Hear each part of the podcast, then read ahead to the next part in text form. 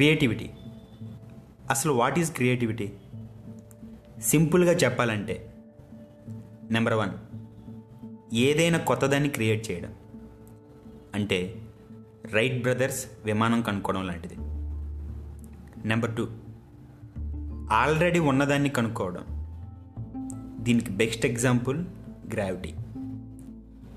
సుమారు మూడు వందల సంవత్సరాల క్రితం గ్రావిటీ గురించి ఎవ్వరికి తెలియకపోయినా అది ఉంది. అంటే ఒక ఫార్ములా గురించి ఎవ్వరికి ఏమి తెలియకపోయినా దాని పని అది చేస్తూనే ఉంటుంది. చెట్టు నుంచి యాపిల్ కింద పడడానికి న్యూటన్కి ఎలాంటి సంబంధం లేదు. అవి చెట్టు నుంచి రాళ్ళు కింద పడడం సహజం. కాబట్టి ఫార్ములా ఎప్పుడూ పనిచేస్తూనే ఉంటుంది. అంతేలే కానీ అది న్యూటన్ కనిపెట్టిన కొత్త ఫార్ములా కాదు. కేవలం అంతవరకు జరుగుతున్న దాన్ని మాత్రమే అతను కనిపెట్టాడు. మనోళ్ళకి బంగారపు గనులు లంకి బెందులు వెతికి తీయడంలో ఇంట్రెస్ట్ అయితే న్యూటన్కి గ్రావిటీ ఫార్ములా వెతికి తీయడంలో ఇంట్రెస్ట్. అంతే పెద్ద తేడా ఏం లేదు. ఇక థర్డ్ వన్. ఆల్రెడీ ఉన్నదాన్ని కొత్తగా చూపించడం. దీనికి ఎగ్జాంపుల్ బాహుబలి అర్జున్ రెడ్డి మూవీస్. ఆ స్టోరీలు రెండూ కూడా బూజు పట్టిన స్టోరీలు. బట్ ప్రజెంటేషన్ కొత్తగా ఉంది అందుకే అవి సూపర్ డూపర్ హిట్లు అయ్యాయి దట్ ఈస్ క్రియేటివిటీ. అయితే అతి తక్కువ మందికే క్రియేటివిటీ ఉండడానికి కారణం? క్రియేటివ్ పీపుల్స్ ఎప్పుడూ కూడా వాళ్ళు చేస్తున్న పనిని ఎంజాయ్ చేయడం ఆ పనిని అమితంగా ప్రేమించడం వాళ్ళు నమ్మిన దానికోసం వాళ్ళ జీవితాలను పణంగా పెట్టడం.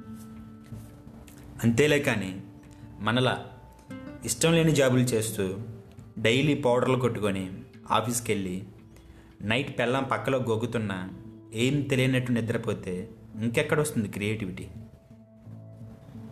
చరిత్రను ఒక్కసారి డీప్గా చూస్తే మోస్ట్ ఆఫ్ ది క్రియేటర్స్కి వాళ్ళు బ్రతికొండగా ఎలాంటి పేరు రాలేదు. వాళ్ళు చచ్చి శవమైన కనీసం యాభై సంవత్సరాల తర్వాత వాళ్ళను గుర్తించారు. ఎందుకంటే ఈ జనం ఎప్పుడూ కూడా నిదానంగా బద్ధకంగా మలబద్ధకంతో కాలానికి ఎప్పుడు వెనకబడే ఉంటారు. కానీ క్రియేటర్స్ అలా కాదు. కాలం కంటే ముందుంటారు. అందుకే మనకి వాళ్ళకి ఆ తేడా. ఫర్ ఎగ్జాంపుల్ చదువంటే అస్సలు తెలియని విన్సెంట్ వ్యాన్గో బొగ్గు గనుల్లో పనిచేసే ఒక పేదోడి కొడుకు. కానీ అతను ప్రపంచంలో గొప్ప పెయింటర్స్లో ఒకడయ్యాడు. అతను బ్రతికొండగా అతనికి ఎలాంటి పేరు రాలేదు. అతను వేసిన పెయింటింగ్లను చూసి మిగతా పెయింటర్స్ పగలబడి నవ్వేవారు. ఇక మామూలు జనం గురించి చెప్పేదేముంది?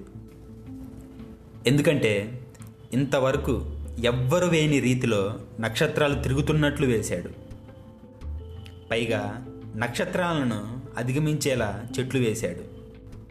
అవి చూసిన జనాలు నీకేమైనా పిచ్చా? అవి నక్షత్రాలు కావురా బాబు. పైగా చెట్లు స్టార్స్ కంటే పొడుగ్గా ఉంటాయా? అని నవ్వుకున్నారు. కానీ విన్సెట్ పట్టించుకోలేదు. ఒక్క పెయింటింగ్ కూడా అతనిది అమ్ముడుపోలేదు. కనీసం వాళ్ళ ఫ్రెండ్స్కి ఫ్రీగా ఇస్తానన్నా తీసుకోలేదు. చివరికి విన్సెంట్ సూసైడ్ చేసుకొని చనిపోయిన కొన్ని సంవత్సరాల తర్వాత జనం మెల్లగా వాటిలో ఏదో ఉందని గమనించడం మొదలుపెట్టారు. కొంతకాలానికి సైంటిస్టులు విన్సెంట్ వేసిన నక్షత్రాలు కరెక్టే. స్టార్స్ మనకు కనిపించేలా లేవని అచ్చం విన్సెంట్ వేసిన స్టార్స్ మాదిరే ఉన్నాయని చెప్పారు. ఇప్పుడు సైంటిస్టులు కనిపెట్టిన విషయాన్ని వందల సంవత్సరాల క్రితమే విన్సెంట్ తన చిత్రాలతో చెప్పాడు. ఏమైనా అతని కళ్ళే కళ్ళు. అలాగే స్టార్స్ని అధిగమించేలా చెట్లు వేశారు. అలాంటి చెట్లను మీరు చూసారా అని అడిగినప్పుడు అతను చెప్పిన ఆన్సర్కి మత్తిపోతుంది అదేంటంటే చెట్లు స్టార్స్ని దాటి ఎదగాలనే భూమి కోరికకు ప్రతిరూపమే ఆ చెట్లు అన్నాడు. వట్ ఏ థాట్ ఒక్క విషయం మాత్రం నిజం. చెట్లు గ్రావిటీ ఫోర్స్కి ఆపోజిట్లో పెరుగుతున్నాయి. ఇదే అతను చెప్పింది. కానీ ఇప్పుడు జనాలకి అర్థం కాకపోయినా అతని పెయింటింగ్స్ని కోట్లు పెట్టుకుంటున్నారు. చివరగా చెప్పేది ఏంటంటే కళ ఎప్పుడూ కూడా కళ కోసం నీ హ్యాపీ కోసం. అంతేలే కానీ పక్కోడి మెప్పు కోసం కాదు.